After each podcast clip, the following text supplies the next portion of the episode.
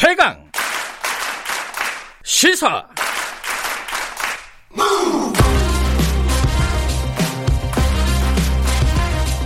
지금 여러분께서는 김경래 기자의 최강 시사를 듣고 계십니다. 네, 지금 국회에서 어, 임대차 3법이라고 추진을 하고 있습니다. 대략 보면 어, 계약갱신 청구권제 그리고 전월세 상한제 뭐 전월세 신고제 뭐 이런 정도로 많이들 파악을 하고 있는데 뭐 계약갱신 청구권제 같은 경우는 2 플러스 2, 그러니까 2년 플러스 2년을 어 계약갱신을 임차인이 청구할 수 있다. 뭐 또 혹은 또 2 플러스 2 플러스 2, 세 번까지 할 수 있다. 뭐 이런 여러 가지 안들이 지금 올라와 있습니다. 근데 정부에서 어제 법무부 장관이 음, 2 플러스 2 그리고 5% 이내 요 정도로 대략 가닥을 잡았다는 취지의 설명이 있었습니다. 이게 시장에 어떤 영향을 줄지 전세 대란 이런 것들이 혹시 우려되지는 않은지 그 부분이 궁금합니다. 국민은행 박원갑 부동산 수석 전문위원 전화로 연결해 보겠습니다. 위원님 나와 계시죠? 네, 안녕하십니까? 네. 지금 이제 대략 2년 플러스 2년 그리고 5% 이내 요 정도로 정리가 되는 거죠? 네. 어, 일단은 어 2 플러스 2라고 그러죠. 네. 그리고 5% 이내에서 아마 어, 될 가능성이 있는 것 같고요. 어제 음. 뭐 어, 조 장관이 직접 얘기를 했기 때문에 아마 네. 이쪽으로 위반되는 게 아닌가 이렇게 보고 음. 있습니다. 근데 이게 5%를 못 넘는다고 하는 거는 그 이하라는 거죠, 그죠? 5%를 반드시 올리라는 뜻 아닙니다, 그죠? 그렇죠. 이제 음. 그게 그 현재 그 임대사업자 같은 경우도 이제 어 5% 이내로 돼 있는데 아마 그대로 어 그게 음. 이제 따라가는 형태가 이제 될 거로 보이는데요. 네. 예, 예. 근데 2년이 이제 지나고 나서는 당연히 이제 5% 이내인데 예.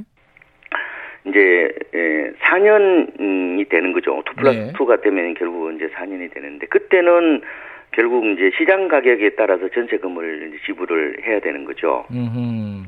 그래서 이제 이게 어 임대차 3법은 그 세입자가 음 안심하고 4년 동안 이제 살 수 있는 거주권을 확보한다는 데 초점을 음, 음. 맞춰야 되고요. 네. 왜냐면은 4년 뒤에 이제 시장 가격 따라 한꺼번에 다 올려 버릴 수도 있잖아요. 음. 음, 그래서 지금은 어 이게 전세값 안정이라는 그거하고 네. 주거권 확보라는 두 가지인데 예. 장기적으로 보면은 전세값 안정보다는 주거권 음, 확보라는데 어, 좀 더 초점을 음, 맞춰야 된다. 물론 이제 당장 이사 가는 분들 네. 뭐 10월 달이 가령 뭐 이제 그 그동안 2년 살았는데 이제 재계약을 해야 된다. 네. 그런 경우에는 뭐 주변 시세가 뭐 10% 20% 오르더라 오르더라도 5%로 제한 하는 거잖아요. 어, 그러면은 좀 안심하고 살 수는 있긴 하지만 시장 전체로 본다면은 네. 그죠? 좀 길게 본다면은 어 전세값 안정 효과는 뭐 크지 않을 수 있다 이렇게도 볼 수 있을 것 같습니다. 그래요. 이게 사실은 이제 뭐 여, 어 세입자 그러니까 임차인 차원에서의 어떤 문제도 있고 임대인 차원에서도 문제가 있는데 일단 집주인 같은 경우에는 어, 내 집에 내가 못 들어가게 산, 못 들어가서 사는 거 아니냐, 뭐 재산권을 침해하는 거 아니냐, 뭐 이런 어, 불만들을 좀 제기하는 것 같아요. 이 부분은 어떻게 봐야 돼요? 아, 이 부분은 이미 걸러진 상황이고요. 네. 뭐 이제 실거주 차원에서 네, 어 내가 들어가겠다. 네. 아, 집주인이 들어가겠다. 그러면은 어, 그것은 이제 들어갈 수 있는 겁니다. 왜냐하면 음, 어 지금 전세 놓고 전세 사는 사람들이 제법 많아요. 그렇죠. 예. 그러면 내가 이제 애, 애 문제 때문에 뭐 나와 있다가 다시 들어가려고 그러는데 세입자가 어 뭐 계약갱신 청구권을 만약 행사한다고 그랬을 때 예. 내가 받아주기 어렵잖아요. 네, 왜냐면 내가 피해자가 될 수 있으니까 이 부분들은 어 실제 들어간다면은 네. 그죠 입주를 한다면은 어 이번에 그 계약갱신 청구 대상은 이제 에, 되지 않는다 이렇게 보고 있는데 네, 문제는 이제 과연 이제 그 세입자가 네. 음 이, 이런 이제 그 요청을 이제 여러 가지 할 거 아니에요 했을 네. 때 어, 그냥 세입자를 내보내기 위해서 집주인들이 실제, 실제 들어오지 않으면서도 음흠. 약간 이장전입할 가능성이 좀 야하. 있죠. 예. 그러니까 집주인의 실거주 요건을 명확하게 이제 해야 되는 건데, 음흠. 막 가령 이제 집주인이 그 아파트에 일단 전입신고만 해놓고요. 네, 어, 한 한 달 정도 있다가, 어, 전세 가격을 이제 시장대로 좀 높게 받고, 어, 세입자를 드릴 수가 있는 거죠. 그래서 이 과연 집주인의 실거주 요건이라는 게 6개월인지 네. 아니면 1년인지 그에 대한 명확한 어, 규정을 하지 않으면은 약간 악용할 수 있는 어떤 그런 음. 측면들은 있다. 그래서 음. 결론적으로 이 편법을 막기 위해서는 실거주 범위와 기간에 대해서 네. 명확하게 어느 정도 법에서 좀, 어, 음. 좀 정해야 되는 게 아닌가. 네. 이런 생각들을 해보고 있습니다. 예. 그럼 뭐 입법 과정이니까 그런 부분들은 충분히 반영이 될 수 있겠죠. 또 하나가 지금 이 법이 곧 만약에 통과가 될 것이다 이렇게 예상이 되니까 전세값을 지금 막 올리는 거 아니냐. 지금 현재 시장 상황은 어때요? 진짜 그런 움직임이 있나요? 어, 그렇죠. 일부 그런 움직임이 좀 나타나고 있는 것 같습니다. 근데 어. 이게 그 오래된 얘기는 아니고요. 한 달 정도부터 이런 어, 조짐들이 좀 어, 음. 나타나고 있다 이렇게 볼 수 있는데 네. 어, 전세값이 오르는 이유는 지금 음, 여러 가지지만 저는 한 네 가지 정도로 꼽고 싶은데 예. 먼저 지금 그 코로나로 인해서 세입자들이 이제 접촉을 좀 꺼리잖아요. 예예. 예. 그러다 보니까 이사 가지 않고 이제 재계약을 통해서 눌러앉는다. 그래서 네. 매물이 많지 않고 음흠. 또 최근에 거주 요건이 강화됐잖아요. 네. 그러니까 집주인들이 좀 미리 이 거주 요건을 갖추겠다 이런 음, 경우도 있고 네. 또 저금리로 집주인들이 전세를 월세로 돌리다 보니까 전세 매물이 귀해졌는데 예. 최근에 한 달 사이에는 이제 임대차 3법이 도입되면은 당분간 이제 못 올릴 테니까 미리 좀 올리자 이런 움직임들이 음. 시장에서 나타나고 있는 것은 어뭐 현실이라고 볼 수, 보시면 될 것 같습니다. 실제로 전세값이 많이 올랐나요? 지금 통계적으로 보면요, 네. 어, 올 들어서 7월까지 그 전국 전세 가격은 한 1.6% 정도 올랐는데 아마 네. 감이 잘 안 오실 겁니다. 그런데 그렇죠. 네. 통계적으로 어쨌든 5년 만에 아마 최고치 갱신할 가능성은 있고요. 아하. 서울은 지금 7월까지 한 2.3% 정도 올랐는데 서울이 많이 올랐군요. 예, 네. 지난해 수준을 좀 넘어선 어, 상황이다 음. 이렇게 보시면 될 것 같습니다. 어 이게 이번에 임대차 3법이 통과가 되면은 뭐 역대급 전세 대란이 올 수도 있다. 이런 우려들 일부에서는 얘기를 하고 있는 것 같은데 박 의원님께서는 어떻게 생각하십니까? 저는 좀 지켜봐야 되는 어떤 그런 측면인데요. 네. 어 이제 어, 공급 물량이 없어서 집 전세값이 올라간다 뭐 그런 이제 보도가 잘못 나오고 있는데 네. 제가 실제 그 부동산 114의 입주 물량 자료를 이제 누계를 쭉 보니까요. 예. 올해 전국적으로 아파트 입주 물량이 35만 가구 정도 되는데 예. 10년 평균치보다는 18%가 많아요. 아하. 서울은 올해 4만 7천 가구인데 10년 예. 평균에 비해서 50%나 많습니다. 음흠. 그래서 물량 자체로만 본다면은 전세는 이제 걱정은 없다고 저는 보고 있는데 예. 이제 변수가 이제 임대차 3법 이다. 예. 그래서 지금 곧 이제 가을 이 사철이 다가 어 오잖아요. 예. 음, 그래서 단기적으로는 전세값이 좀 불안해질 측면들은 어, 충분히 있다. 왜냐하면 아까 말씀드린 것처럼 집주인이 음. 지금 시장에서 교섭력 우위에 있다고 얘기를 하거든요. 네. 매물이 워낙 없다 보니까 그래서 음. 미리 좀 올릴 가능성이 이제 있는데 네.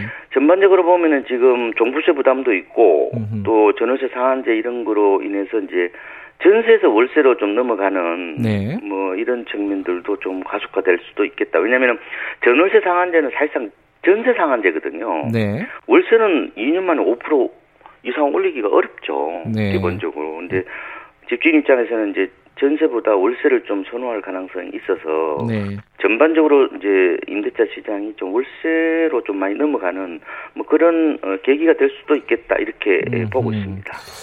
그러면 어쨌든 세입자 입장에서 그러니까 임차인 입장에서는 이번 임대차 3법이 어 양면 양날의 칼 같은 느낌이네요. 그죠?